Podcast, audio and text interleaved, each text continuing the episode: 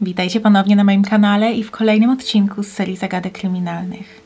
Dzisiaj przygotowałam dla Was historię Inge Lotz, młodej kobiety, którą spotkał niewyobrażalnie tragiczny los. I droga do wymierzenia sprawiedliwości w tej sprawie była długa i pełna zwrotów akcji oraz fałszywych tropów. Jeśli więc chcielibyście poznać szczegóły tej smutnej sprawy o odebranych marzeniach, to zapraszam Was do oglądania. Inge urodziła się 9 marca 1983 roku w mieście Pretoria w prowincji Transvaal w Republice Południowej Afryki. Była jedynaczką, a jej rodzicami byli Jan i Juanita Lotz. Inge była wyczekiwanym dzieckiem. Rodzice starali się przez 10 lat i w końcu los dał im córkę, którą kochali nad życie. Jan był profesorem, a jego żona Juanita pracowała jako fizjoterapeutka, zanim postanowiła poświęcić się wychowaniu córki i zajmowaniu się domem. Rodzina była wierząca, byli chrześcijanami i regularnie uczęszczali do kościoła. W 2005 roku Inge miała 22 lata i studiowała na uniwersytecie w mieście Stellenbosch, 50 km na wschód od Kapsztadu. Planowała uzyskać tytuł magistra na kierunku statystyki matematycznej. Dziewczyna wyprowadziła się z domu i mieszkała sama w mieszkaniu niedaleko uczelni. Utrzymywała jednak bliskie i dobre relacje z rodzicami. Niektórzy mogliby powiedzieć, że nawet zbyt bliskie jak na swój wiek, ponieważ Inge codziennie rozmawiała przez telefon z mamą i także kilka razy dziennie dawała rodzicom znać, jakie ma plany, co w danym momencie robi, jak się czuje i jak minął jej dzień. Ze względu na przestępczość w RPA, zwłaszcza młode kobiety muszą być wyjątkowo uważne, a Inge zawsze była rozsądna i roztropna – Wybierając mieszkanie, zdecydowała się na takie na zamkniętym osiedlu i wprowadziła się tam dopiero po tym, jak zainstalowano bramę i sprawnie działała ochrona. W tamtym czasie 22-latka od roku wydawała się być w bardzo szczęśliwym związku z Fredem van der Wiverem. Rodzice dziewczyny bardzo lubili chłopaka i Fred wydawał się mieć poważne zamiary wobec ich córki, ponieważ coraz częściej wspominał o zaręczynach. Niestety miało się okazać, że los miał dla Inge inne plany. 16 marca 2005 roku przyjaciel 22-latki, Mariusz Boda, zaczął się niepokoić po tym, jak nie mógł nawiązać z nią kontaktu. A w przeszłości zdarzało się, że dziewczyna traciła nagle przytomność i obawiał się, że tym razem mogła stać jej się krzywda. Mariusz mieszkał jednak daleko, więc postanowił poprosić mieszkającego bliżej osiedla przyjaciela, Christo Pretoriusa, aby poszedł do mieszkania Inge i sprawdził, czy wszystko w porządku. Było już po 22 i Christo wraz z żoną przygotowywali się do snu, jednak kolega zgodził się wyświadczyć przysługę, choć sam nie znał Inge osobiście. Około 22.30 dotarł na miejsce, jednak Brama osiedla oczywiście była zamknięta. Próbował kilkukrotnie dzwonić domofonem, jednak bez odpowiedzi. W końcu udało mu się zwrócić uwagę jednego z sąsiadów, który akurat wyszedł na balkon i otworzył mu bramę. Gdy Kristo dotarł pod drzwi mieszkania, zaczął pukać i dzwonić, ale ponownie nie otrzymał żadnej odpowiedzi. Przez okno zobaczył, że światła w mieszkaniu są zgaszone, jednak telewizor był włączony. Po chwili zorientował się, że drzwi mieszkania nie są zamknięte na klucz, dlatego powoli wszedł do środka, wołając imię dziewczyny. Gdy wszedł głębiej, jego oczom ukazał się szokujący widok. Dwudziestodwulatka leżała na kanapie. Widział jednak tylko jej zarys. Wiedział, że nie ruszała się i nie odpowiadała. Wydawało mu się, że Inge trzyma w rękach nóż i że ma rany na szyi. Spanikowany mężczyzna wybiegł z mieszkania i zatrzymał pierwszą osobę, którą spotkał na swojej drodze. Opowiedział, zszokowany, co się stało i poprosił o wezwanie policji. Gdy funkcjonariusze przybyli na miejsce, szybko okazało się, że nóż w dłoni dziewczyny, który zobaczył Kristo, tak naprawdę był pilotem do telewizora i teoria, że Inge mogła sama odebrać sobie życie, została wykluczona. Bez wątpienia Policja miała do czynienia z brutalnym zabójstwem. Po zabezpieczeniu miejsca zbrodni rozpoczęto przeszukanie osiedla w poszukiwaniu podejrzanych osób lub śladów. W mieszkaniu nie znaleziono ani śladów włamania, ani walki, ani też narzędzia zbrodni. Wydawało się, że zabójca i ofiara znali się i że 22-latka wpuściła go do mieszkania dobrowolnie. Atak nastąpił z zaskoczenia i dziewczyna nie miała szans się bronić. Z drugiej strony istniała możliwość, że doszło do szarpaniny, a następnie napastnik skutecznie posprzątał mieszkanie, jednak ta teoria wydawała się śledczym mniej prawdopodobna. Podczas autopsji lekarz stwierdził, że 22-latka została uderzona 13 razy w tył głowy tępym narzędziem, a następnie wielokrotnie dźgnięta. Atak był wyjątkowo brutalny. Żeby odebrać życie dziewczynie, wystarczyłoby kilka ciosów, jednak z jakiegoś powodu zabójca na tym nie poprzestał. To mogło, choć nie musiało, wskazywać na motyw osobisty. Oczywiście pierwszym podejrzanym był Christo, który był jedyną w tamtym momencie znaną osobą, która miała sposobność dokonać tego ataku.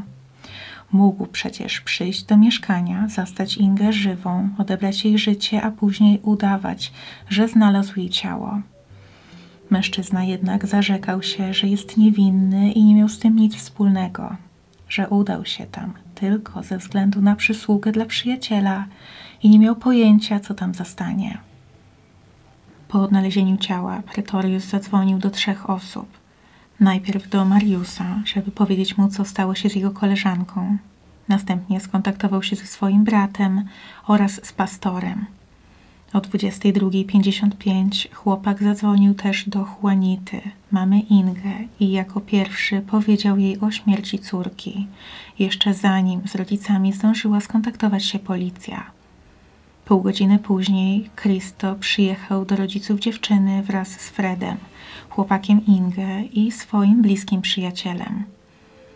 Policja ustaliła, że ostatnimi znanymi osobami, które widziały Ingę żywą, byli pracownicy, którzy w dniu jej śmierci przyszli naprawić kafelki w jej kuchni. Tak jak wspomniałam wcześniej, dziewczyna była wyjątkowo ostrożna, dlatego podczas całej tej wizyty rozmawiała przez telefon ze swoją mamą. Policja nie miała mocnych podstaw, żeby podejrzewać, że ci mężczyźni stali za krzywdą dziewczyny, zwłaszcza, że Inga zakończyła rozmowę z mamą dopiero po tym, jak wyszli. Na pewno więc w tamtym momencie była cała i zdrowa.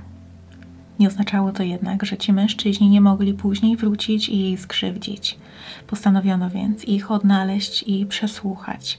Jednak to okazało się być znacznie większym wyzwaniem niż zakładano, ponieważ firma, dla której pracowali, przestała istnieć i nie udało się nawet ustalić, jak nazywali się ci pracownicy. Było wiadomo jedynie, że pochodzili z innego afrykańskiego kraju i że zdążyli już wrócić do swojej ojczyzny. Policja stała przed wyjątkowo trudnym zadaniem poskładania tych skrawków faktów w logiczną całość. Postanowili więc zacząć od ustalenia tego, co ofiara robiła wcześniej w dniu swojej śmierci. Było wiadomo, że o 13 Inga spotkała się na lunch ze swoim kolegą Willemem Boschoffem, a chwilę przed 15 udała się do centrum handlowego. Na miejscu zrobiła drobne zakupy i przy okazji kupiła cheeseburgera.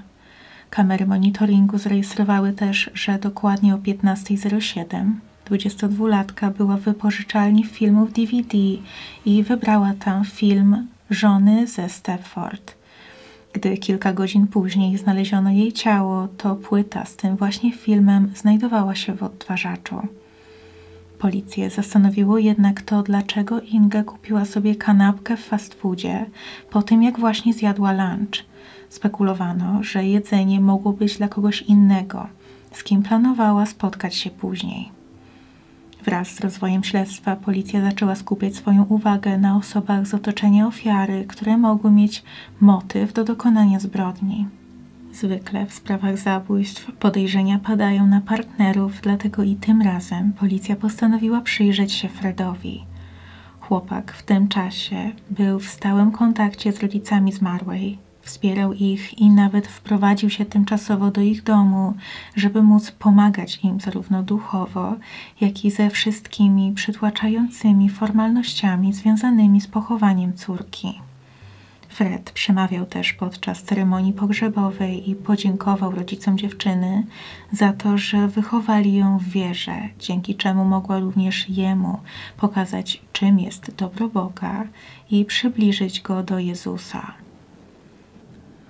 Jednak podczas gdy pozornie rodzice wydawali się lubić chłopaka, to ojciec Inge był coraz bardziej podejrzliwy wobec Freda.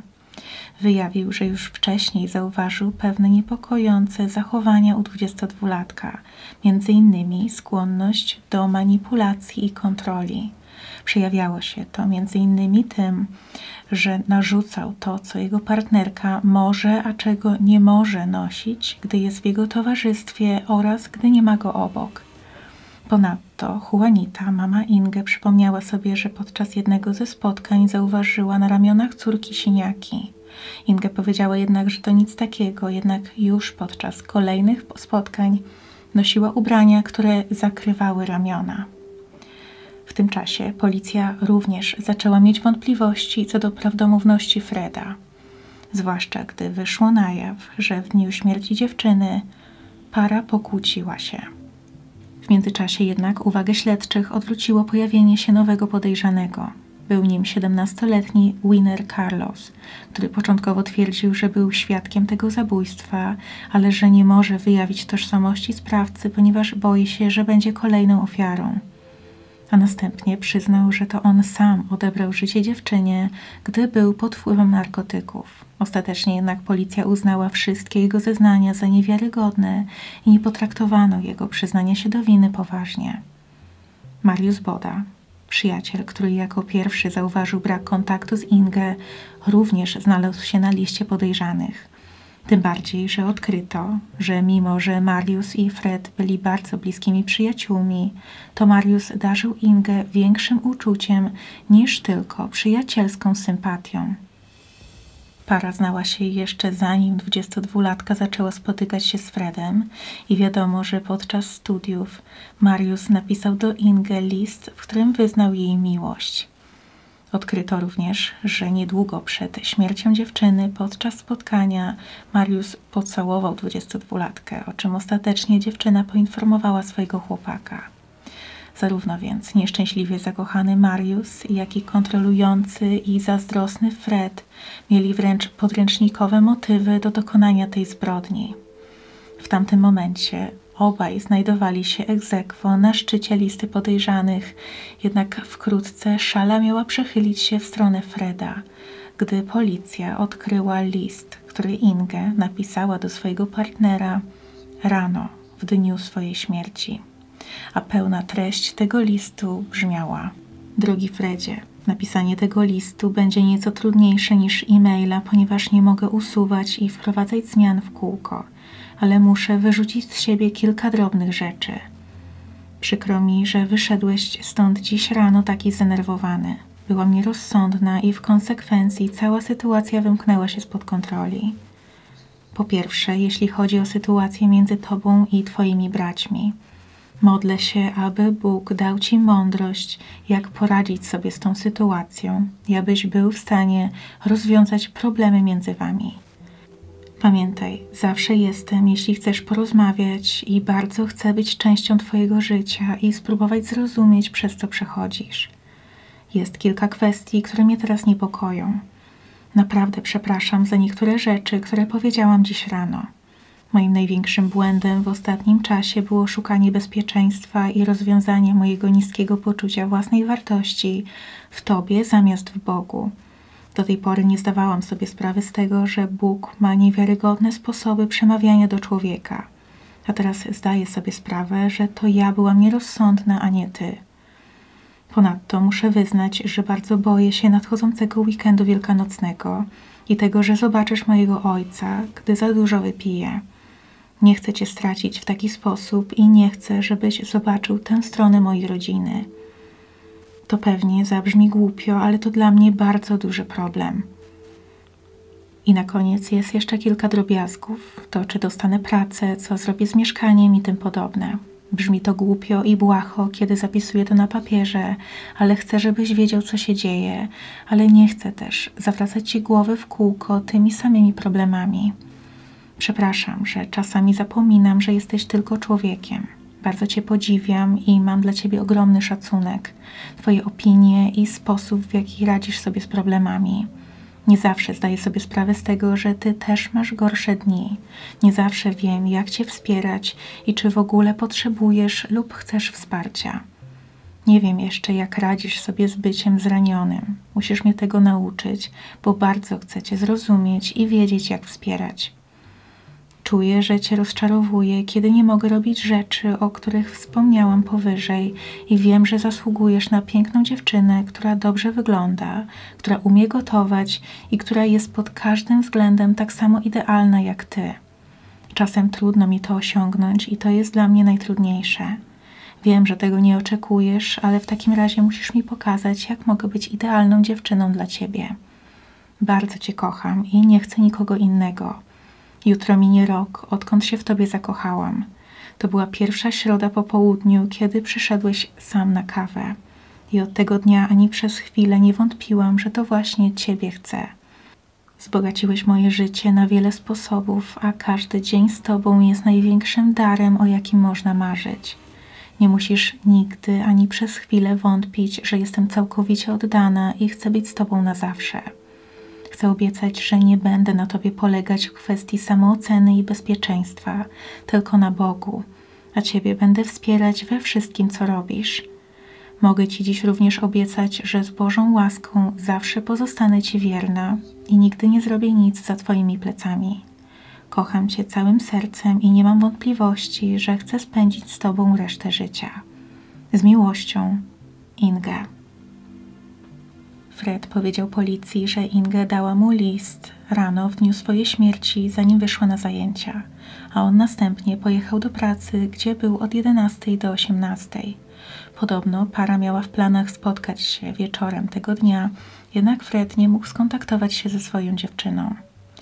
Obstawał przy swojej niewinności i twierdził, że mimo, że faktycznie doszło między nimi do kłótni poprzedniego dnia, a rano 16 marca do kolejnej wymiany zdań, to on był zdenerwowany nie na swoją partnerkę, a ze względu na kłótnię z bratem, o której zresztą Inge wspomniała w swoim liście. Fred podejrzewał, że Inge może nie być pewna, ich związku, jednak ona powiedziała, że spróbuje na spokojnie spisać wszystkie swoje myśli i da mu je w formie listu. Fred twierdził, że cały dzień był w pracy, jednak policji udało się ustalić, że między 15.30 a 17.15 nie był online. Kamery monitoringu wokół budynku nie zarejestrowały, jak wychodził z pracy, jednak istniała możliwość, że zjechał do garażu i tamtędy opuścił budynek, a następnie wrócił niecałe dwie godziny później. W samochodzie Freda znaleziono także młotek i podejrzewano, że może to być narzędzie zbrodni, jednak nie znaleziono na nim żadnych śladów mogących to potwierdzić. Wkrótce jednak w tej sprawie miał pojawić się najbardziej obciążający dowód w postaci pojedynczego odcisku palca znalezionego w mieszkaniu ofiary. Fred bardzo często tam przebywał i nawet nocował niedługo przed morderstwem, więc było tam mnóstwo jego odcisków. Jednak ten konkretny znaleziono na płycie DVD z filmem, który Inge wypożyczyła o 15 tamtego tragicznego dnia. A Fred twierdził, że cały czas był w pracy i że nie spotkał się z partnerką. Odcisk, choć początkowo stanowiący niepodważalny dowód na kłamstwo chłopaka, wkrótce miał stać się przedmiotem największych kontrowersji w tej sprawie. Obrońcy twierdzili, że dowód został sfabrykowany i że odcisk tak naprawdę pochodził ze szklanki, a nie z opakowania filmu, co całkowicie wykluczałoby to jako wskazówkę w stronę winy Freda. Podejrzany i jego rodzina nie mieli zamiaru dać za wygraną i walczyli o oczyszczenie chłopaka z zarzutów i odzyskanie jego dobrego imienia. Proces sądowy trwał aż 9 miesięcy i jednym z powołanych świadków był ekspert od odcisków palców, który jednoznacznie zdyskredytował kluczowy dowód w tej sprawie. Powiedział, że wygląd odcisku wskazuje na to, że pochodził on z zakrzywionej powierzchni, takiej jak na przykład szklanka, a na pewno nie płaskiej jak opakowanie filmu. Na dodatkowych zdjęciach pobranych odcisków można też zauważyć ślad ust, co przypieczętowało prawdziwość teorii o pochodzeniu tego odcisku. Ponadto test młotka znalezionego w samochodzie wykazał, że przedmiot nie był narzędziem zbrodni. Aspektem sprawy, o którym trzeba wspomnieć, choć niewiele może tutaj być w 100% potwierdzone, to teoria, że Fred i Inge mogli należeć do tajnej grupy, która sama siebie określała jako Wolverines. Podobno należały do niej osoby z najbliższego kręgu znajomych Inge, które na co dzień były oddanymi chrześcijanami, mocno wierzącymi w zachowanie czystości przedmałżeńskiej, a wewnątrz grupy wymieniano wiadomości z podtekstem seksualnym, a nawet takie odnoszące się do relacji homoseksualnych. Śledczym nie udało się potwierdzić, czy Inge i Fred, albo nawet jedno z nich, należało w 100% do tej grupy, jednak jeśli tak było, to tutaj można doszukiwać się motywu dla tej zbrodni. Może chodziło o karę na Ingę za grzech nieczystości, może o chęć zachowania tajemnicy, jeśli dziewczyna na przykład groziła, że wyjawi prawdę na temat grupy, albo może została zamordowana przez członka lub członkinię tej grupy, który na przykład zakochał się we Fredzie i chciał pozbyć się jego partnerki.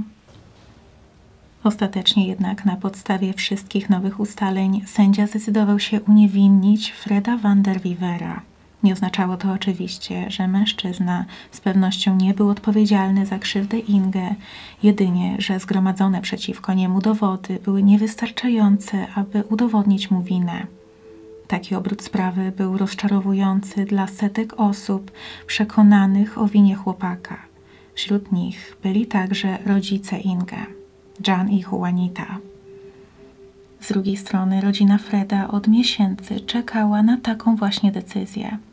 Przyznali, że cały ten proces był dla nich wyjątkowo wyczerpujący i cieszyli się, że wreszcie ten koszmar dobiegnie końca. Kilka lat później Fred złożył pozew o odszkodowanie za niesłuszne aresztowanie i domagał się równowartości 8,5 miliona złotych. Z czasem na jaw zaczęły wychodzić kolejne fakty mające wskazywać na to, że policja próbowała wrobić chłopaka. Między innymi eksperci, którzy zabezpieczali miejsce zbrodni, mieli zmanipulować kształt śladu krwi znalezionego w łazience w mieszkaniu Inge, tak aby pasował do podeszwy butów Freda.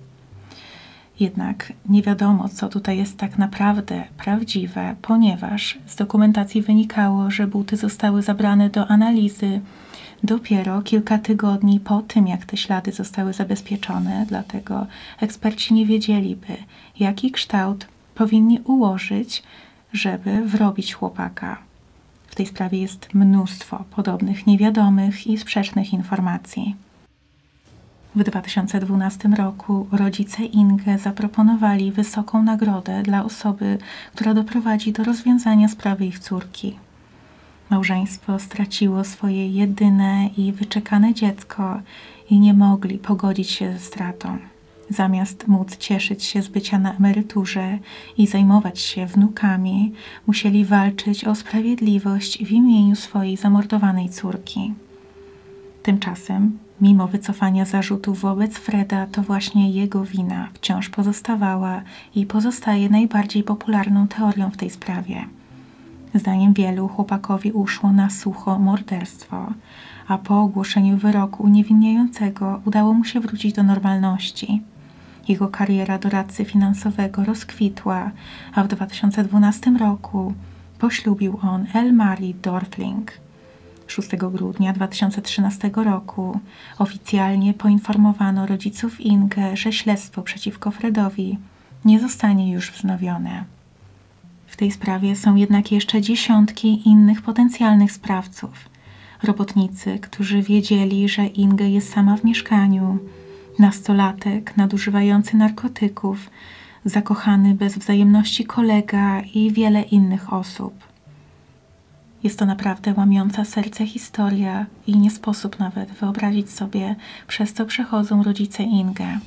Przeżywają wieloletnią żałobę, jednocześnie zmagając się z setkami fałszywych tropów i plotek. W komentarzach podzielcie się proszę swoimi przemyśleniami na temat tej sprawy, może ewentualnie dodatkowymi informacjami, jeśli słyszeliście o tym przypadku wcześniej. Jak zwykle możecie również dzielić się swoimi propozycjami tematów do kolejnych odcinków z tej serii oraz miniserii o sektach. A teraz bardzo dziękuję Wam za oglądanie i do zobaczenia niedługo. Cześć!